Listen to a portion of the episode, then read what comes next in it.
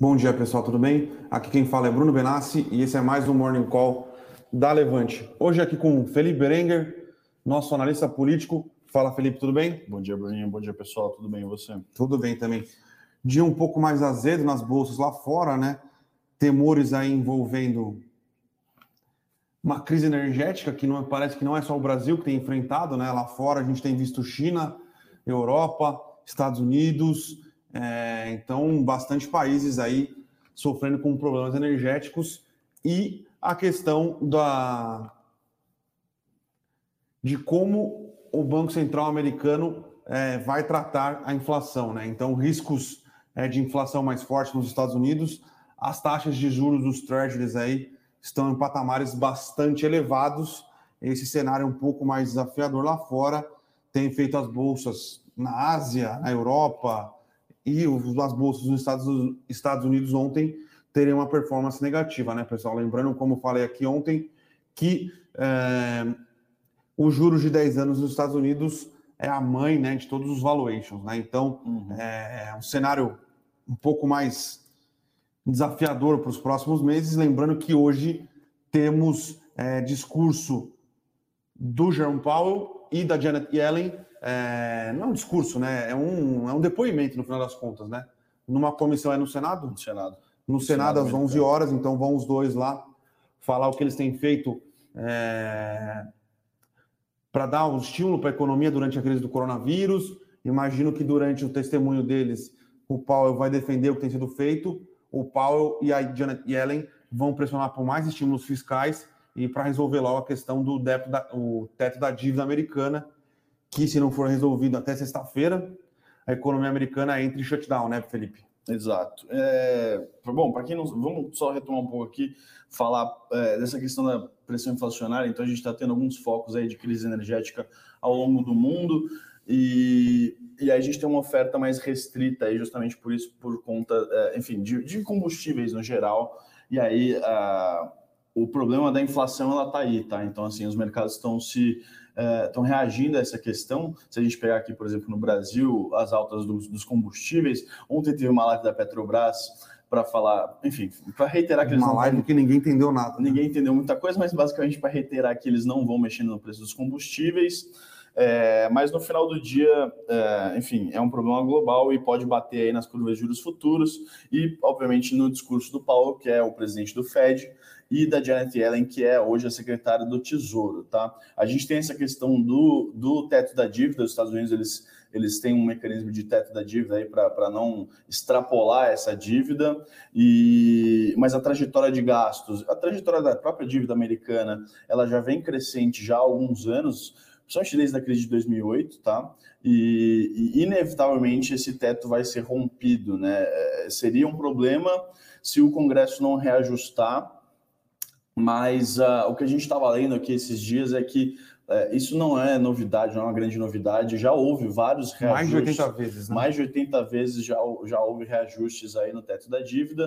Uh, é que existe uma pressão política aí envolvendo, inclusive, os acordos uh, no pacote de infraestrutura, o pacote de programas sociais, enfim, pacotes de estímulo à economia americana que o governo Biden, né, que é um democrata, tenta negociar tanto com o Partido Democrata quanto com o Republicano, e às vezes esbarra tanto é, em, em, resistências no próprio partido, de uma ala, por exemplo, mais moderada, dos democratas que não quer gastar tanto, e ao mesmo tempo acaba esbarrando aí nos republicanos. Uh, com a questão né, de, de, de, ser contrário aí, obviamente, ao, a, aos pacotes de estímulo de um governo que não é republicano. Né? Então, é, o, que, o que acontece nos Estados Unidos, que é um, um sistema bipartidário, é, ou seja, tem dois grandes partidos ali na, com representação na Câmara e no Senado, é que por vezes esses pacotes eles são feitos de forma bipartidária, ou seja, uhum. com, com, com representação construídos conjuntamente mas não sempre isso acontece, tá? E aí você tem uma série de,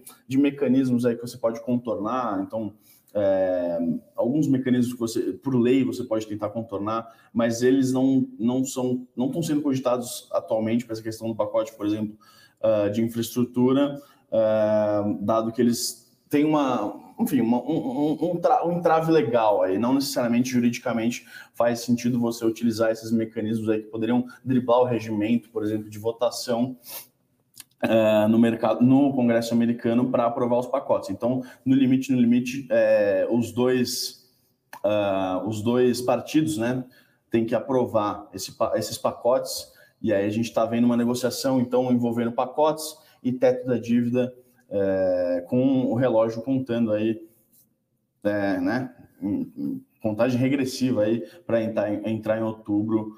Uh, e aí, eventualmente, o governo ele paralisa, né? Se você não tem uma resolução é, sobre os gastos, sobre a dívida americana, o governo entra automaticamente em shutdown é, e, e, e, acaba segurando todos os gastos aí. Não é uma coisa desejada, na verdade, nem, nem pelos republicanos, nem para os democratas, então a gente espera algum tipo de, de resolução. Mas acho que vale a pena ficar aí é, de olho nos comentários do Fed, tá? Né? Sim. Fed ontem também, Bruninho, acho que vale a gente comentar anunciou a aposentadoria de dois diretores, né? Presidentes dois dos FEDs regionais, que são diretores aí do, do, do, do FONC, né? do Comitê de Política Monetária, que toma a decisão aí dos, uh, de juros, enfim, de política monetária no geral nos Estados Unidos, e a gente viu aí né, o mercado reagindo um pouco negativamente aí. Uh, essa decisão foi, foi comunicada pelo Fed, mas parece que teve algum alguma negociata aí por trás e o mercado. É, lembrando que eram dois é, presidentes de FED que estavam envolvidos em negociações de ações, né? Então. Exatamente. É, ficou essa, estou me aposentando porque é, questões tem... de saúde mas a bem na verdade é que um provavelmente foi questão de saúde, né? Eu esqueci o nome do, acho que foi o, é do, Fed do Boston, uhum. e o de Dallas foi mais uma pressão política aí, fala, porra, rapaz. Eu lembro só do Kaplan, o outro eu não vou lembrar. É o, o Rosenberg, se não me engano. É isso, então é isso, é o Kaplan e o Rosenberg. Lembrando que são dois presidentes de Fed que têm uma visão é, um pouco mais hawkish, né? Eles eram daquele do grupo que pressionava por uma retirada de estímulos o mais rápido possível, né? Então, é, se eu não me engano, de aumento de juros já em 22, tá? Esses dois. Um é... deles virava votante do FONC em 2022 e o outro virava votante do FONC em 2023. É, perfeito. Então, é, é menos pressão aí para o Powell é, conseguir seguir a sua política aí um pouco mais expansionista, tá? Lembrando que foi o Powell nas declarações que ele deu é, pós decisão do FONC na quarta-feira que trouxe é, uma, uma, uma temática um pouco mais dura, né? O, o, o, comunicado não foi tão duro. O Powell aí, pela primeira vez, é, trouxe essa, essa dinâmica um pouco mais dura, que foi até uma surpresa para o mercado, porque o Powell é, é, um cara bem, bem mais favorável à manutenção de estímulos, né? Então, é, acho que foi isso que é, suspendeu os, surpreendeu os mercados isso que tem feito as curvas de juros americanas sair de 1,3 aí de taxa para 1,5 em menos de uma semana, o que é uma movimentação bastante relevante, tá, pessoal? Sim. É, mexe bastante aí na, no, no, no sizing, nos preços. Então, quem estava posicionado comprado em treasuries aí sofreu bastante, tá? Perfeitamente. É, foi engraçado. A gente, se, a gente fosse acompanhar é, a, a, curva de rendimentos é, dos treasuries, em todas as pontas, na verdade, mas de 10 anos que é mais visado, no dia que saiu o comunicado do Fed, e o pessoal entendeu o comunicado até, até um pouco né, conforme esperado ali, a, a, a taxa começou a cair, mas aí na coletiva que o Paulo deu às três e meia, né, a tradicional coletiva que o presidente do Fed dá, com perguntas, enfim, de variadas uh, veículos de imprensa, ele foi realmente mais duro e aí a gente viu a, a, a, a taxa empinando ali e recuperando o recuo que estava estava dando no dia, né, no intraday. Mas e aí por acaso também nessa questão sobre uh, diretores que tinham tinham a compra, fazia compra e venda de ativos, o Paulo também foi bastante duro, falou que ia rever aí uh, daqui para frente vai rever essas questões, que havia uma, uma exceção por conta da Covid-19, na verdade, mas que de fato aí não está de, de acordo com as melhores práticas é, de mercado e governança, então o Fed vai, vai trabalhar aí, vai, vai fazer um estudo aí para poder endurecer as regras nesse sentido, tá? Então, é, coincidentemente ou não, esses dois diretores aí foram, enfim, se aposentaram. não tem muita coincidência, né, Bira? É, exatamente. Então a gente pode. Mas aí, obviamente, né, negociação dos bastidores, ali todo mundo é muito gentleman ninguém vai sair chutando a escada, tá? Sim. Mas, querendo ou não, né, mudanças relevantes aí, tanto na questão de política monetária quanto a composição do Banco Central uh, americano. Hoje de manhã saiu, falando em Banco Central, hoje de manhã saiu comunicado do Copom, né? Lembra de ata, né? O a ata, na verdade, o, comunica o comunicado sai no dia, a ata do Copom, a esperada ata do Copom. Semana passada a gente teve um aumento de juros de um ponto percentual, né? Então a Selic, salvo engano, não vou falar besteira aqui, está a 6,25% ao ano. E já contrataram, né? Ou, ou seja, o, o Copom já contratou é, um próximo aumento de um ponto percentual aí, demonstrando que está preocupado aí com a inflação é, acima né, dos níveis é, tanto subjacentes quanto nos níveis gerais, né? Então, e de olho em 2022, mas também em 2023, na verdade, tá? Já existe um horizonte um pouco mais é, mais distante em termos de política monetária Sim. relevante. Hoje saiu a ata, acho que não teve nenhuma novidade. Nenhuma novidade, né? O Banco Central foi bem sucinto, né? Acho que é, uhum. existia uma dificuldade entre da comunicação do Banco Central, né? Entre o que é suficiente e o que é demais, né? Então, quando você tenta falar demais, às vezes você pode acabar ensejando dúvidas na cabeça do leitor, né? Então, uhum. o Banco uhum. Central dessa vez foi bastante sucinto, mais uma alta contratada e ganhando tempo é, para analisar aí é, novos desdobramentos macroeconômicos. Lembrando, pessoal, o cenário está bastante desafiador, então uhum. é, tem possível subida de juros nos Estados Unidos ano que vem, o início do tapering, tem a questão de inflação provocada aí, seja por commodities todos os tipos de commodities, seja por causa de energia elétrica. Então, o Copom é, preferiu aí dar um tempo, garantir mais um, mais uma, mais um aumento de um ponto percentual para 7,25 na próxima, é, na próxima reunião. Possivelmente ele vai levar para 8,25, né? lembrando que tem mais duas reuniões, mas vai dar esse, esse mais 1% e vai segurar um pouco, falar, vamos dar uma olhada aí no que os dados tendem a nos trazer de surpresa. E olha que interessante, se a gente for pensar em termos de comunicação, ainda. bom, primeiro ponto, a ata foi sucinta, né? Straight to the point, que achei importante. O segundo ponto é que é, a gente tem um trecho que foi bastante ressaltado aí pelos investidores e mercado no geral, que é, o Copom admite que é apropriado é, ser apropriado que o ciclo de aperto monetário avance no território contracionista. Então, não só é que a gente, se a gente for pegar na retrospectiva, antes era um, um, um território expansionista, depois ele falou que o Copom falou que é convergir a, a, aos juros neutros brasileiros, e agora já está falando não só em ficar acima dos juros neutros, mas como, como eventualmente até avançar um pouco nesse território contracionista aí é, indicando que vai realmente querer segurar um pouco a atividade econômica Sim. mesmo e, e, e, ver esse impacto aí nos preços, tá? Como o Bruninho falou, é, muita coisa acontecendo é, no mundo, tá? Mas não só, aqui no Brasil também, é, uma inflação acima das expectativas, né? Bastante acima, se pegar, por exemplo, as expectativas do começo do ano, e bastante persistente aí, né? Com índice de difusão elevado, com os núcleos... No começo do ano, o Focus acho que colocava 3,5. 3,5 no máximo ali, mas enfim, né? Mas é, é, em que pese aí o cenário desafiador que foi 2020 2021, de fato a gente teve aí uma inflação muito mais persistente e, e o Banco Central aí correndo agora atrás da curva certo? Vamos passar para o cenário corporativo, Bruninho. Tem, não tem muita coisa hoje, né? Sim. Mas acho que vale Quer ir para o político comentar. primeiro ou prefere corporativo? Pode ser, posso comentar o político aqui.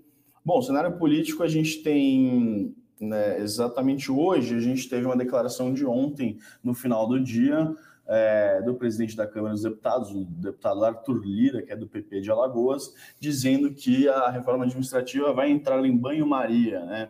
A reforma administrativa, que é uma proposta de emenda à Constituição, a PEC 32 de 2020, foi enviada pelo governo, né? E como é uma PEC, ela precisa de duas coisas. Primeiro, uma tramitação um pouco mais longa, tanto na Câmara quanto no Senado.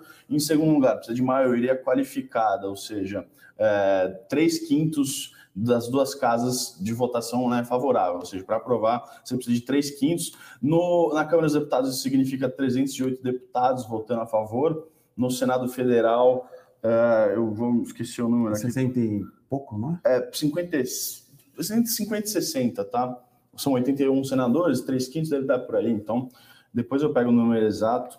Mas, enfim, né, como, como a reforma já passou pela CCJ, que é uma câmara, uma câmara uma comissão que, que indica se a proposta é constitucional ou não, foi aprovada na Câmara dos Deputados, passou pela comissão especial recentemente, que é uma comissão aí que vai falar um pouco mais do mérito da proposta, sofreu inúmeras modificações. O deputado Arthur Maia, que é do DEM da Bahia, foi o relator e apresentou uma série de textos aí, uma série de pareceres diferentes, tentando costurar um acordo.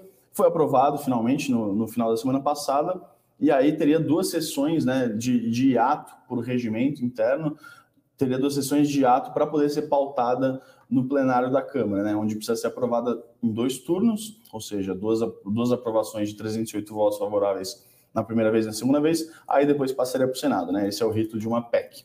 É, o que aconteceu foi que o Arthur Lira e os líderes partidários como um todo é, disseram que a proposta precisa amadurecer, então deixaram agora ela em banho-maria, e aí né, a gente fala que agora o governo vai ter que entrar em jogo para negociar politicamente, particular politicamente, para eventualmente fazer algumas modificações no texto para que ela possa avançar. Né? Isso é de interesse aí do governo, que quer aproveitar esse final de ano para tentar avançar com reformas, né? Essas prometidas reformas foram prometidas desde o começo do governo, algumas avançaram, outras não.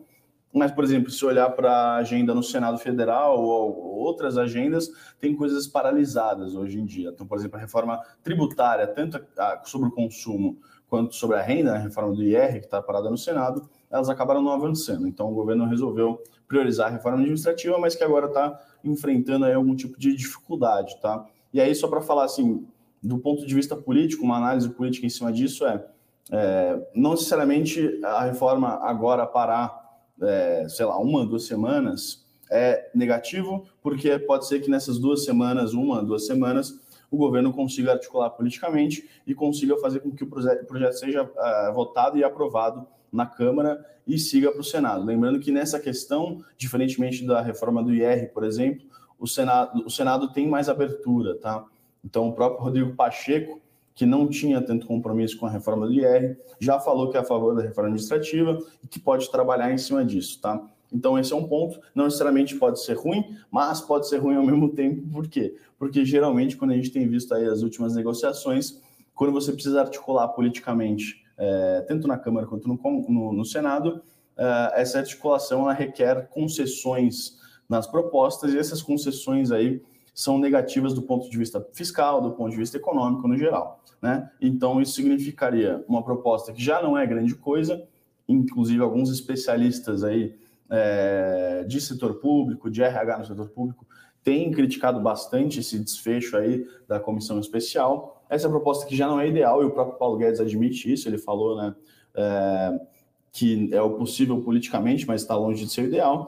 Pode ser pior ainda, pode começar a virar uma coisa eventualmente que seja negativa, né? Como, como por exemplo, o mercado reagiu com a questão da reforma do IR, que depois sofreu algumas modificações, mas a reforma do IR na Câmara, no dia que foi aprovada, é, acabou a, a, bolsa acabou caindo, né? Uhum. Então é, tem que ficar de olho aí, lembrando que é, a janela é bastante apertada e mesmo que é uma PEC que não, não, não mexe hoje nos direitos do funcionalismo público, né? Ou seja, vai, vai ser vai passar a ser vigente a partir de outros funcionários públicos entrando na, na, na administração pública, uh, tem pressão contrária inevitavelmente, tá? Então, servidores públicos, entidades organizadas que representam alguns setores do funcionalismo público já têm feito pressão contrária, tá?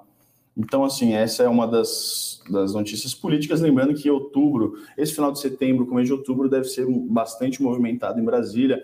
Tem questão dos precatórios, tem a questão do Auxílio Brasil, tem a questão da reforma do IR, que precisa ser aprovada para bancar o Auxílio Brasil em termos de, de lei de responsabilidade Ontem fiscal. parece que teve um... Está confuso. Está tá confuso. Bem, parece tá que teve bem... uma derrubada de um veto do presidente, que pode ser que pode aprovar... Ontem o... derrubaram uma série de vetos... O Auxílio Brasil e o Auxílio Brasil... É, esse foi um PL que foi aprovado. Então, Sim. Que, que autoriza ao, Auxílio Brasil. A... Existir sem a aprovação do IR. O IR, exato. Sem IR... a comprovação de renda, né? De receita.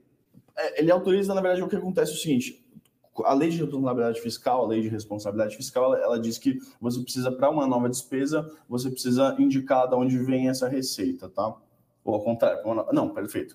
Para uma nova despesa, você tem que indicar de onde vem essa receita.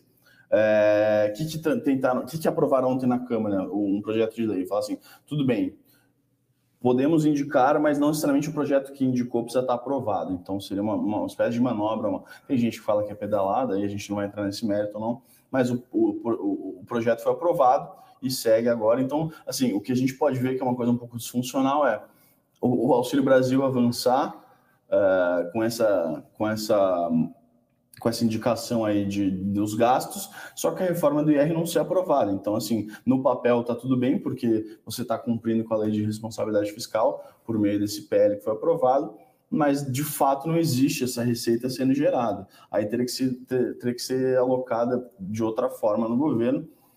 Não necessariamente é, é, impossibilitaria esse Auxílio Brasil, mas com certeza é uma manobra das grandes ali para você financiar esse aumento aí do Bolsa Família, né? Tanto em termos de família quanto em termos de, de repasse, que aí o governo está dando o nome de Auxílio Brasil, tá? Então, assim, para finalizar, outubro um mês bastante desafiador do ponto de vista político, fiscal, os mercados devem ficar bastante sensíveis a isso, então acho que vocês, investidores, também devem acompanhar essa questão aí com muita atenção e, e assim, desafios bastante grandes para o governo, tá? Então, já tem gente falando, por exemplo, em prorrogar o auxílio emergencial. Né? Rolou ontem numa live, né? O, o, próprio Lira falou, o João Roma, que é o ministro da Cidadania do governo, que cuida dessa parte de programas sociais, falou que é uma possibilidade.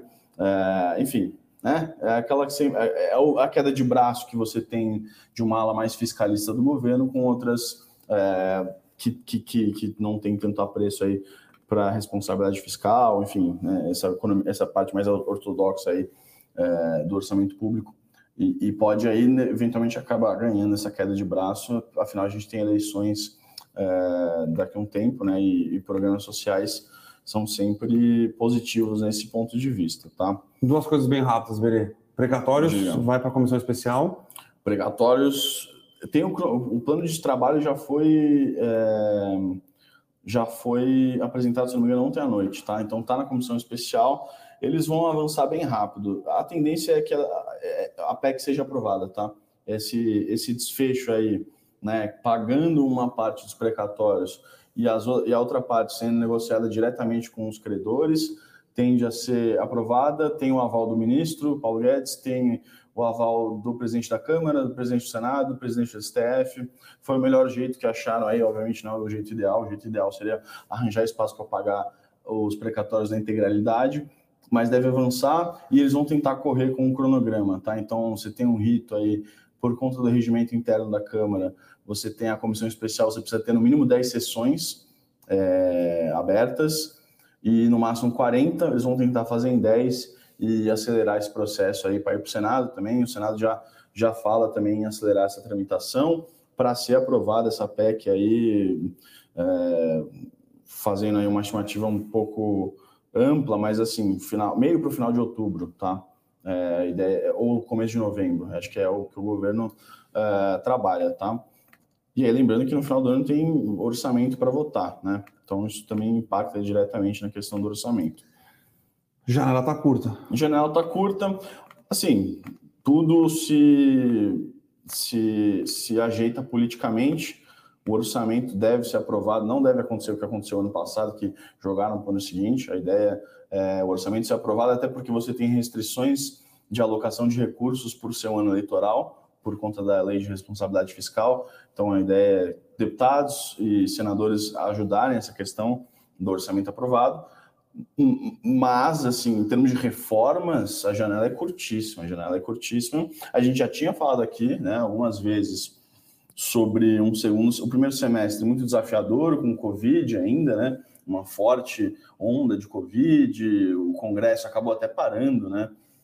Em retaliação, mas em resposta também, né? Independentemente do ponto de vista que você olhar, a agenda legislativa ficou basicamente voltada à Covid e a gente olhou para aquilo e falou assim, bom, o segundo semestre ele é o último, último momento, assim, de fato, para avançar com reformas. Teve uma coisa ou outra, teve o MP da Eletrobras, que ele não é, é, um avanço, é uma conquista do governo. Sim. A gente está vendo algumas, alguns marcos setoriais avançarem, então essa semana, na quarta-feira, se não me engano, o Senado deve, de fato, finalizar uh, a votação do novo marco legal das ferrovias, e deve aprovar, então isso deve ser resolvido. Tem o marco legal da cabotagem também, o novo marco da cabotagem, que chama BR do Mar, é, que está no Senado Federal também, tem uma perspectiva de, de, de, avanço, entre outras pautas mais micro, assim. Mas se a gente for olhar, por exemplo, para a reforma do reforma tributária, seja do IR, seja do consumo, do, do consumo ainda está mais distante, é, seja a reforma administrativa, uma, uma agenda muito, muito, muito complicada, porque é, tem pouco tempo, tem feriado também, esvazia Congresso, enfim, e aí os deputados senadores... Trabalhando feriado, né, pô? É, pois é, já não, já não trabalho geralmente segunda e sexta, ontem teve sessão plenária de segunda-feira, que é uma coisa rara, tá? Geralmente as sessões plenárias são de terça a quinta, no Congresso. Ontem teve, mas assim, né, quando tem feriado, então é a semana que fica encurtada mesmo, né? E a gente vai ter outubro, novembro, a gente vai ter feriado aí nas terças-feiras, tá? E a última, rapidinho, sei que você está falando bastante. Lá, vamos lá, vamos lá. Sempre. O Tasso Gereissati largando mão da disputa presidencial pelo PSDB e apoiando o Eduardo Leite. Legal. Essa é uma, essa é uma questão um pouco mais setorial, mas importante se for pensar na questão da terceira via, tá? Então, o mercado discute muito uma terceira via, quem seria essa terceira via? Uh, tem um nome forte, tem um nome que consegue tirar um dos dois, né? Bolsonaro, Lula, aí na, no ano que vem. Fato é que não existe hoje uma terceira via e o que, o que nos parece aí é que o PSDB tem um, tradicionalmente, né, obviamente é um partido grande, mas tradicionalmente tem força aí para tentar emplacar uma terceira via e a gente tem essas prévias, né? O PSDB passou a adotar as prévias desde 2018, as prévias é, basicamente são eleições internas no partido para escolher seus respectivos candidatos, tá? Então esse ano a gente tem para a presidência da República havia, havia quatro candidatos, o Tasso Gereissati, que é senador pelo Ceará, o ex-prefeito de Manaus, o Arthur Virgílio. Eu ia falar Arthur Virgílio. Virgílio, ele eu, é... Não, eu ia falar. É, o ex-prefeito de Manaus, o, o, Eduardo Leite, que é governador do Rio Grande do Sul, e o João Dória, que é governador de São Paulo, tá? Esses são os candidatos. O Gereissati saiu, vai confirmar hoje, tá? Mas é, largou mão da disputa, tendência natural, tendência que o Arthur Virgílio faça a mesma coisa também. É, mas largou mão e é, acho que até mais rápido do que o esperado, tá? As prévias são só em novembro. É, largou mão e apoiou o Eduardo Leite, tá? Um, um, apoio forte de um senador muito conceituado dentro do partido, um senador já de tradição uh, uh, no Nordeste, na, com trânsito bom ali na, no, no, Congresso, enfim, um nome de peso ali para o Eduardo Leite, mas assim, o que a gente trabalha aqui é com uma disputa muito acirrada e um favoritismo para um dos lados. Eu não sei se vou falar o favoritismo, mas enfim, posso posso deixar para uma próxima live aí com pode, os pode. Lembrando que vai ter, vai ter debate televisionado pela Rede Globo, vai, parece. Vai, vai, vai. Enfim, agora que de fato as coisas começam a esquentar, porque uh, os governadores vão sair Brasil afora, conversando aí com, com, com, com filiados do PSDB, com, com próprios prefeitos, governadores, deputados estaduais, vereadores, etc. Então, muita coisa para rolar aí. E, mas é um apoio importante para o Eduardo Leite, tá? Fica conce, mais conceituado aí nessa disputa e vamos ver como é que ela se desenvolve. Só mais a última aqui. Manda, manda. manda. Geraldinho vai sair do vai sair do PSDB e vai para onde? O Geraldo Alckmin deve ir para o PSD, tá? É... Disputar o ainda governo. Não ainda não definiu, mas é quem quer. O que está acontecendo? Tá, tá, tá tendo bastante movimentação nesse centro político.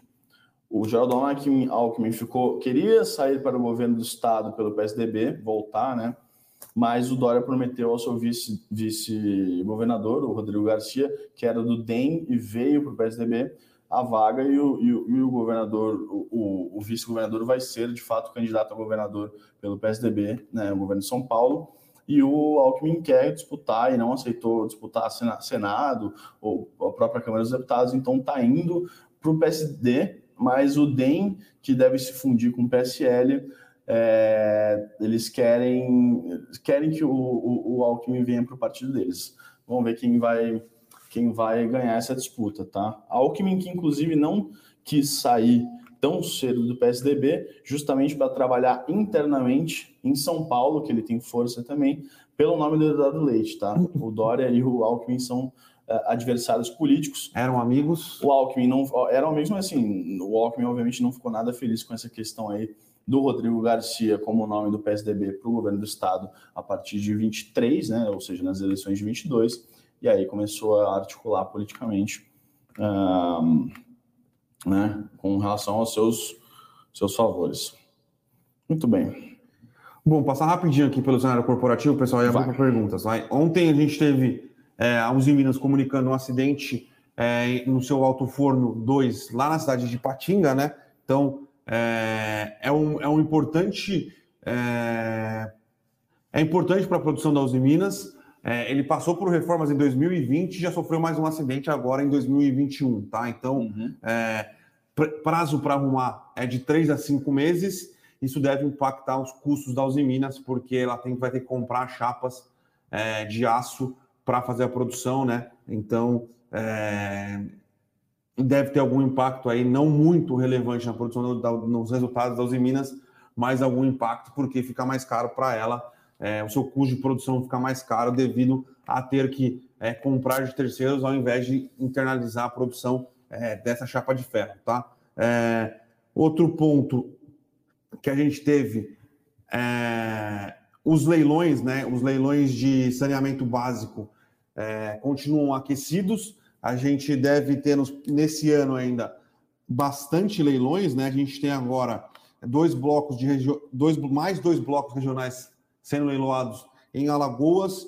É, tem o de Rio Grande do Sul, né? Que foi mais uma privatização aí aprovada pelo Eduardo Leite. Esse talvez seja o mais é, mais cobiçado dos próximos que vão ter. Esse de Alagoas é um leilão um pouquinho menor, mas o BNDES está com vários é, vários estudos engatilhados que devem vir a, a, público aí o próximo ano, tá? Então, aí, os que a gente teve esse ano, que foi a parte metropolitana de Alagoas, Rio de, é, o Rio de Janeiro, uh, a gente teve o Equatorial ganhou, eu só não me lembro aonde, foi no norte, bastante disputa, tá? O Rio de Janeiro e Alagoas, a disputa foi bem feroz, imagino que a disputa vai ser bem feroz também no Rio Grande do Sul, esse de Alagoas aqui, acho que a, do interior de Alagoas a disputa deve ser um pouco menor, mas tem é, blocos para serem licitados a dar com pau aí. Então, é, vamos ficar atento aí às empresas que já atuam no setor, sendo Sabesp a única que é, mostrou interesse de entrar em outros leilões até agora,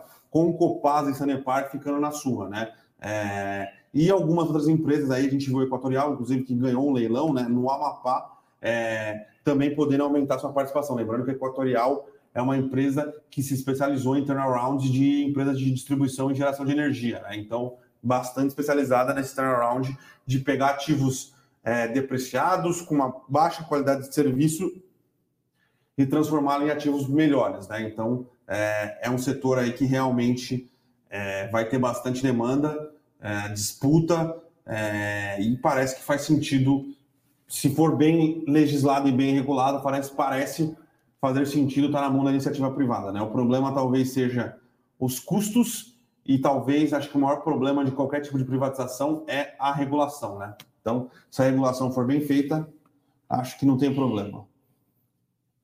Muito bem. Mais algum destaque de corporativo? Bruninho, tem. Ah, tem a Eneva também, pessoal. Uhum. A Eneva fechou uma joint venture para criar é, um terminal portuário na região de Macaé, né? Então, é, ela fechou uma joint venture com o Grupo Vale Azul, que foi quem tomou o risco, pegou as, as aprovações ambientais, desenvolveu o projeto, a Eneva veio e vai ser o cara, o cara que vai fazer mais um aporte de capital, né? Então, é interessante para a Eneva, é, porque a Eneva gosta de trabalhar perto de reservas de gás, né? Para onde ela, onde ela pode desenvolver as suas térmicas. É, não tem presença é, importante no Sudeste, está mais concentrada no Norte, no Nordeste, inclusive iniciou a produção é, no campo é, do Azulão, lá perto da, da, da, bacia do Rio Amazonas, ontem, onde ela vai fazer a, vai, vai ter a extração de gás e vai levar para uma térmica dela em Roraima, tá? Então, é, é isso que a Eneva sabe fazer muito bem. Então, ela vai estar perto ali das reservas de gás da Petrobras no Rio de Janeiro, ali, né, na, na região ali é, esqueci qual região, o nome específico uhum. geográfico, mas na região é, de Macaé. Uhum. Então ela vai ter esse portual, é, vai ter esse é, terminal portuário e vai conseguir desenvolver, muito provavelmente vai desenvolver algumas térmicas ali na região é, e vai nesse, nessa sua estratégia de ter tudo muito bem fechado, né? Tudo muito bem contratado para não ficar dependendo é, de contratos que não sejam de longo prazo e que tenham esse preço spot. Lembrando que o preço spot pode ser muito positivo quando tá, a oferta de gás está muito, é, muito grande, a demanda está baixa, mas em momentos como o de hoje aqui, se você está trabalhando uma térmica e você não tem contrato de fornecimento de longo prazo de gás, sinto lhes dizer, mas você está bastante ferrado, tá? Muito bem. E vamos às perguntas aqui. Já vou uma aqui. O Cid, o Sidney Dalkmin Jr. perguntou se a gente é irmão. Não. Não, Sidney. Graças a, a Deus, é. não. Graças a Deus, até porque ele é palmeirense eu sou, graças a Deus, Santista. Fiz Meu pai é Santista, certo. então não quer dizer nada. Isso. Pois é, e tá vendo? Se fosse irmão, seria a ovelha negra da família, né? Então. Mas vamos falar o de. O Dr. Filgud aqui perguntando qual foi o motivo da alta das empresas de proteína ontem.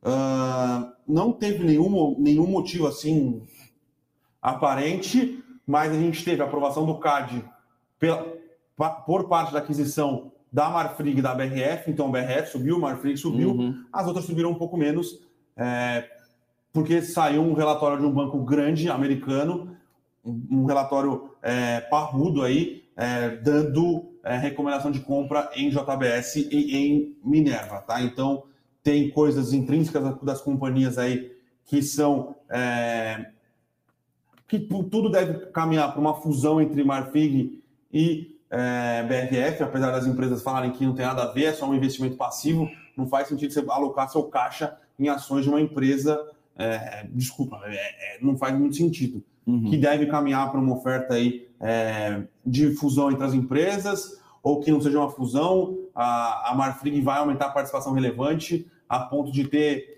assentos no, no conselho ou poder indicar é, presidente, CEO. Então, é, foi isso que impactou principalmente positivo aí BRF e Marfrig, tá? Uh... Ah, o setor frigorífico está indo bem, viu? Sim, Apesar sim. da queda da bolsa.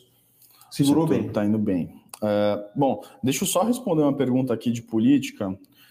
Eu vou colocar duas em uma, tá? O Ezequiel ele fez as duas perguntas. Primeiro, ele pergunta, ele, ele questiona por que, que a gente é favorável à reforma administrativa.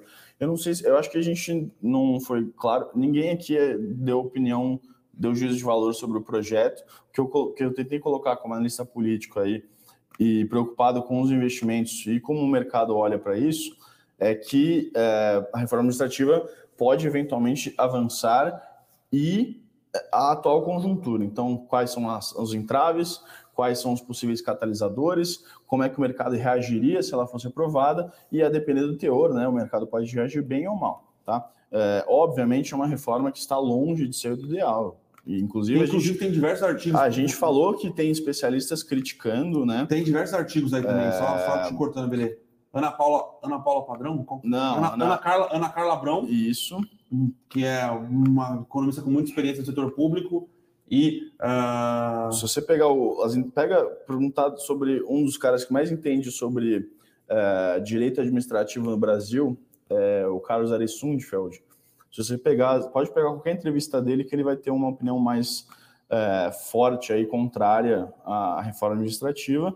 E obviamente tem gente que é a favor, tá? Não, acho que não é esse o ponto em discussão. E a segunda parte é: será que estão torcendo para o PSDB? Ninguém aqui está torcendo para ninguém a gente da mesma forma traz para vocês, investidores, quais são os panoramas para 2022, já que as eleições já estão fazendo preço na Bolsa Brasileira, tá? Então, qualquer movimentação um pouco maior é, em termos eleitorais é, tem, tem impacto relevante aí para o rumo do Ibovespa. Então, é, é por isso que a gente traz aqui essa questão da terceira via, que o mercado, né, no geral, aí que o mercado olha, tem esperanças positivas, então pode pegar grandes gestores, bancos, consultorias políticas, etc., todo mundo entende que seria uma, uma um, um, um, enfim, um, um, movimento, um, movimento de alta até para o Ibovespa, se tivesse um nome positivo. E aí eu vou até, aproveitando que você falou de terceira via, é, para a gente não ficar só no PSDB, a gente tem o Henrique Mandetta, que está se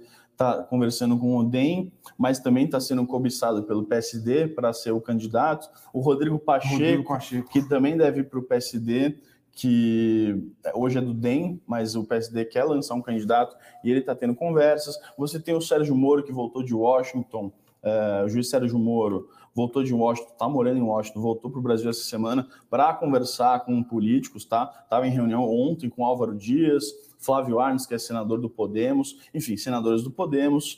É, quem mais? Tem o próprio Ciro Gomes. Ciro Gomes. Enfim, tem nomes bastante relevantes aí, tá tudo aberto, a gente traz aqui para vocês, tá?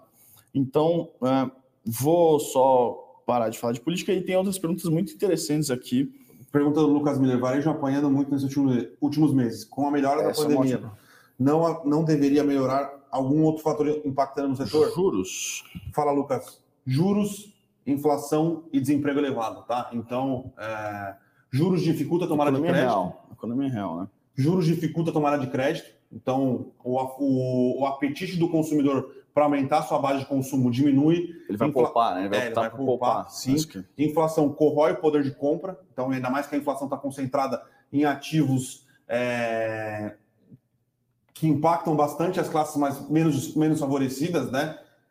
E desemprego, e desemprego é isso, né? Quanto menos, menos emprego, menos pessoas com renda é, para é, aumentarem seu consumo, tá? Então tem que ficar bastante atento aí à inflação, é, os juros tendem a continuar elevado e desemprego, tá? Se a economia mostrar sinais aí, obviamente a economia está aquecida, mas o desemprego tem enfrentado mais dificuldades para retomar. É, existe muita questão é, do desemprego informal e o desemprego informal é um desemprego de qualidade pior, né? Uhum. Se fala muito que o brasileiro é empreendedor, é, o brasileiro não é empreendedor, o brasileiro ele se vira com o que dá para fazer, né? Então é... é... eu acho que até tem um lado empreendedor, mas é tem, que muito, tem, tem, mas muito, muito empreendedor fala... é, é, informal, né? Na verdade. Tem, muito, se fala muito de que o brasileiro tem um, um espírito de empreendedor, Exato. é porque a, a, economia não gera vagas de qualidade ou vagas mínimas para pro, pro perfeito para ser enfim para ser um trabalhador formal para ser um trabalhador formal e aí o cara é obrigado a empreender porque senão ele vai morrer de fome né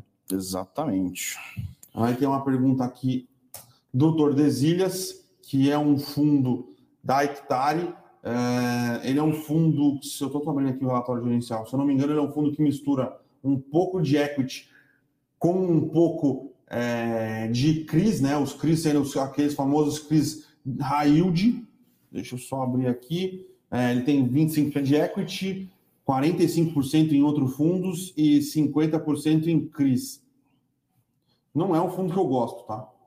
Sendo bem sincero, não gosto da estratégia não gosto da participação em equity que eles têm e gosto mais ou menos da participação que eles têm em recebíveis, tá? É, e aí ele pergunta ainda se o Deva 11 trabalha igual a algum outro fundo da Bolsa, trabalha, a carteira é praticamente semelhante à do Hectare, é, além do RBR é, High Grade, que é o RBR R11, que investe mais em crédito high grade, obviamente pelo nome, desculpa. É, qual seria outro fundo com a mesma proposta? Tem o KNCRI, tem o que é o Kinea é, Recebíveis Imobiliários, tem o Kinip, que é da Kinea também, que é o Kinea Índice de Preços, uh, tem, um, tem o CVBI, uh, ah, tem o da Mauá Capital, que é o MCCI 11, e de cabeça agora é esses que eu lembro, tá? Tem bastante fundo é, high grade, tem bastante fundo high yield, o que não existe são muitos fundos no middle, no middle risk aqui, que toma um pouco de high, de high grade e um pouco mais de, de high yield, tá? Beleza. Hum, vamos lá, vamos lá. O Valentim aqui perguntando de Lame.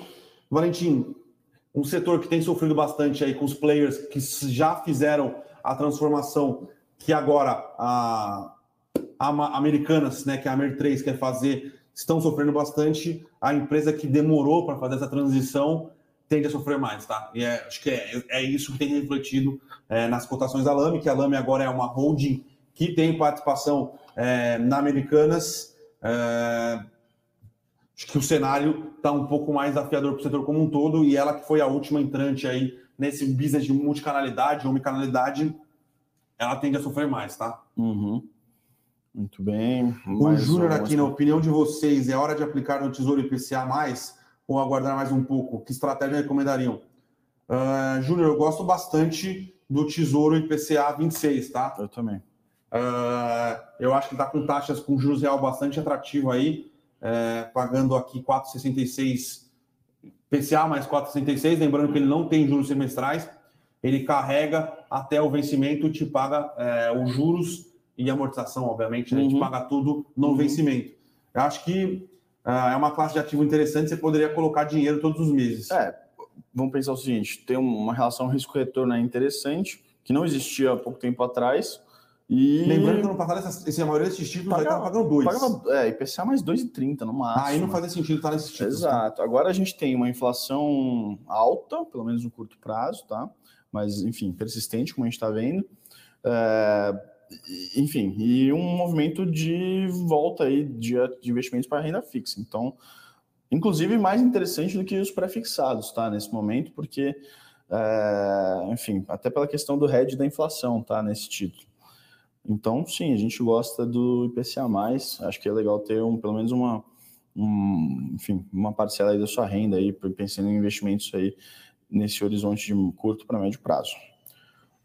É, o Luiz Carlos aqui falando, as locadoras devem se beneficiar pela falta de veículos novos. No curto prazo, ajuda elas, tá? Porque elas, normalmente, o, o setor de seminovos, a parte de venda de seminovos das empresas é só para elas gerarem caixa para comprarem mais carros, né? Mas como não tem carro para comprar, elas têm vendido seminovos com resultados muito bons, né? Porque lembrando que ela compra aí os seminovos com desconto aí de 30%, mais ou menos, de 30% a 20% do, do preço que a gente compra, e ela está vendendo ele a uhum. preços uhum. gritantes, tá? Mas se a gente continuar nesse, nessa falta de veículos aí por mais tempo, pode ser que as empresas tenham que regular a compra de novos carros, manter carros mais velhos na base, carros mais velhos dão mais manutenção, é, então não é uma coisa assim tão simples, tá? Uhum. Ah, o Luiz Carlos aqui falando, BRF vai disparar com as ideias de ativação do Molina muito cuidado. Você tem que lembrar que o Molina era dono da Seara. A Seara era uma empresa, era uma empresa que não era tão boa. Quando ela foi vendida para a JBS, aí sim que a Seara se tornou o que a Seara é hoje, inclusive roubando market share e inclusive tendo market share maior do que a BRF em alguns segmentos de atuação, tá? Então, é, o Molina é sim um bom administrador, toca muito bem a Marfrig, mas montar o império que a JBS montou, do jeito que a JBS montou, tudo bem, teve corrupção dentro, a, a, a Marfrig também tinha corrupção dentro, dentro, é, nos esquemas com o BNDES, mas o, o, império que foi montado pela JBS, as cabeças que foram colocadas para tocar os negócios da BRF, da JBS, são para poucos, tá? É, a Mel pergunta aqui pensando no longo prazo nesse momento é mais interessante aportar no exterior ou aproveitar a queda da Bolsa Brasileira? E eu aproveitei para fazer essa pergunta porque o Paulo, lá no começo do chat, fez a mesma pergunta. Falou se perguntou se a gente acha que compensa aumentar a exposição uh, em Bolsa Americana ou se a Bolsa Brasileira está mais interessante. É difícil né, precisar. Eu diria o seguinte: tem empresas boas na Bolsa Brasileira que podem, é, podem, podem ajudar aí esse micro dar uma superada no macro um pouco mais, é, pelo menos no curto prazo, um pouco mais desafiador, tá? A bolsa americana, o negócio, do, o problema da bolsa americana é que o S&P ontem está no all-time high, mas ao mesmo tempo o pessoal fala que vai, vai realizar, porque vai chegar a inflação e vai chegar a recessão econômica nos Estados Unidos. Isso o pessoal fala desde 2015 e a gente só vê bolsas renovando nas máximas, tá? Eu, eu diria que, sendo assim, um pouco em cima do muro, mas, mas é, objetivo também, porque eu acho que tem cases interessantes nas, duas bolsas, diria para você investir aí é, com a gente, inclusive, em empresas específicas de cada bolsa, tá? Tanto na bolsa americana quanto na bolsa brasileira. Não dá para sair comprando qualquer coisa, tá? Acho que a gente já, pelo menos esse momento, já foi, né? Onde tudo estava barato, estava aquele oba-oba, uh, tanto na bolsa brasileira quanto na bolsa americana. Então, assim, importante fazer o trabalho de casa e apurar aí quais setores estão é, com boas perspectivas ou não, tá? Pessoal perguntando bastante de Intelbras e Multilaser. Quem acompanha mais de perto a Intelbras é a Nelly. É, eu acompanhei bem de longe o case, então eu vou perguntar para ela mais ou menos o que ela acha do case, conversar um pouco melhor e amanhã eu trago uma opinião mais bem fundamentada para não enrolá-los, para não enrolar os senhores, tá? Perfeito. Uh, é, que mais, que mais? Dupla, pensando no longo prazo, nesse momento é mais interessante. Ah, já, já foi, já foi, já foi. Da Mel, tá. com saneamento em alta nos próximos meses, vistos os leilões na região do Ceará, Rio e Porto Alegre. É, quais seriam os possíveis empresas para ficar de olho? Alexandre, a Equatorial é uma empresa das listadas, né? Equatorial e Sabesp uh, e a Itaúsa, tá? A Itaúsa, ela entrou junto com a Iguá Saneamento, se eu não me engano, é e bidou é, alguns... Ela foi vencedora de alguns dos leilões que a Iguá ganhou no... no ela estava no, no pool de, de capital, né? É, eu acho que são essas três. Não acho que Sanepar e, e Copasa venham é, com apetite relevante, é, mas eu acho que a Equatorial, Itaú, Equatorial Itaúsa e até a Sabesp. E a Sabesp e as outras caso. empresas não são abertas, né? Então a BRK Ambiental não é aberta, a Iguá não é aberta. Inclusive, teve algumas dessas empresas que tentaram fazer IPOs em 2019, começo de 2020 desistiram. Pode ser que após elas ganharem né, novas concessões, elas achem interessante aí abrir capital na bolsa, tá? Mas por enquanto são essas. Legal, hum... pessoal mandando obrigado aqui, parabéns. Pô, a gente agradece, sempre legal ter um bate-papo com vocês, perguntas super pertinentes. E no final do dia a gente está aqui para ajudar aí vocês a tomarem decisões de investimento é, com o Morning Call. E a última pescar mais uma aí. A do... última da Dilson dupla. Quais perspectivas para o urânio como energia limpa devido à crise energética? Abraços.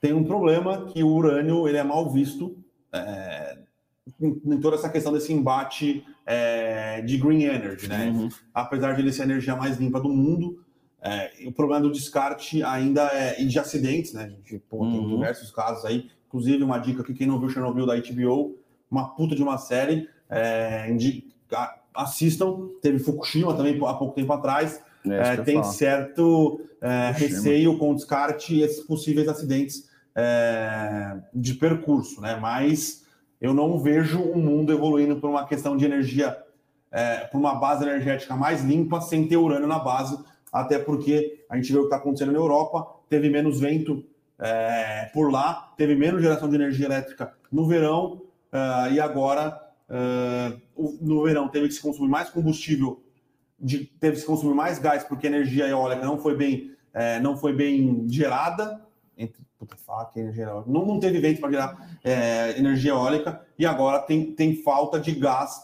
na, na Europa. É, obviamente tem uma questão envolvendo Rússia, é, mas eu acho que o urânio é, ele tende a ser uma das, das estratégias viáveis aí para os próximos anos, tá? É,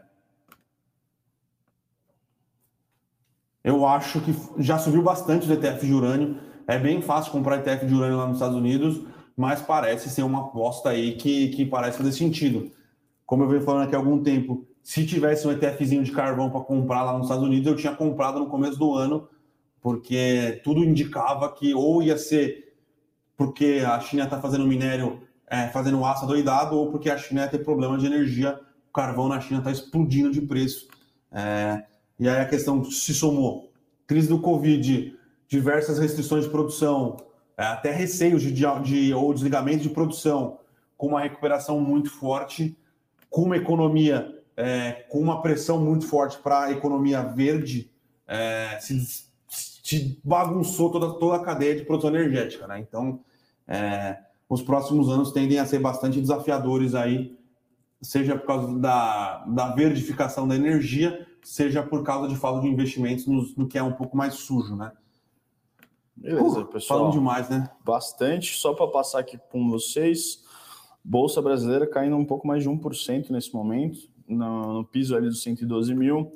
É, refletindo aí, principalmente bolsas americanas em queda, tá? Eu acho que hoje é um cenário de risco-off mais global, tá? É, problema é. de quando você não aproveita a subida das bolsas internacionais, como a gente não aproveitou de junho, julho, agosto, setembro, é que quando vem, uma, quando vem um estressezinho lá fora, lembrando que lá fora o cenário está bastante desafiador, a gente vai sofrer junto, né? É, Nasdaq caindo quase dois aqui na tela, Dow Jones e S&P caindo mais de um. Então é isso aí, acho que tá, estamos seguindo aí um cenário um pouco mais negativo globalmente. Tá bom, pessoal? Então é isso. Agradecer a, a, os elogios de todos, as perguntas de todos, é sempre um prazer. Lembrando que amanhã tem, hoje, tem jogo do Palmeiras na Libertadores. Não sei se estarei vivo para apresentar o Morning Call, mas de qualquer maneira temos analistas muito bem qualificados para me substituir caso eu É. passe dessa para uma melhor. Esse, Então, pro- esse problema eu, infelizmente não tenho, né, nesse momento sendo santista. Bom, pessoal, um abração aí, bons negócios, até mais. obrigado, pessoal. Tchau, tchau. Para saber mais sobre a Levante, siga o nosso perfil no Instagram, levante.investimentos. Se inscreva no nosso canal do YouTube, Levante Investimentos. E para acompanhar as notícias do dia a dia e mais sobre a Levante, acesse nosso site levante.com.br.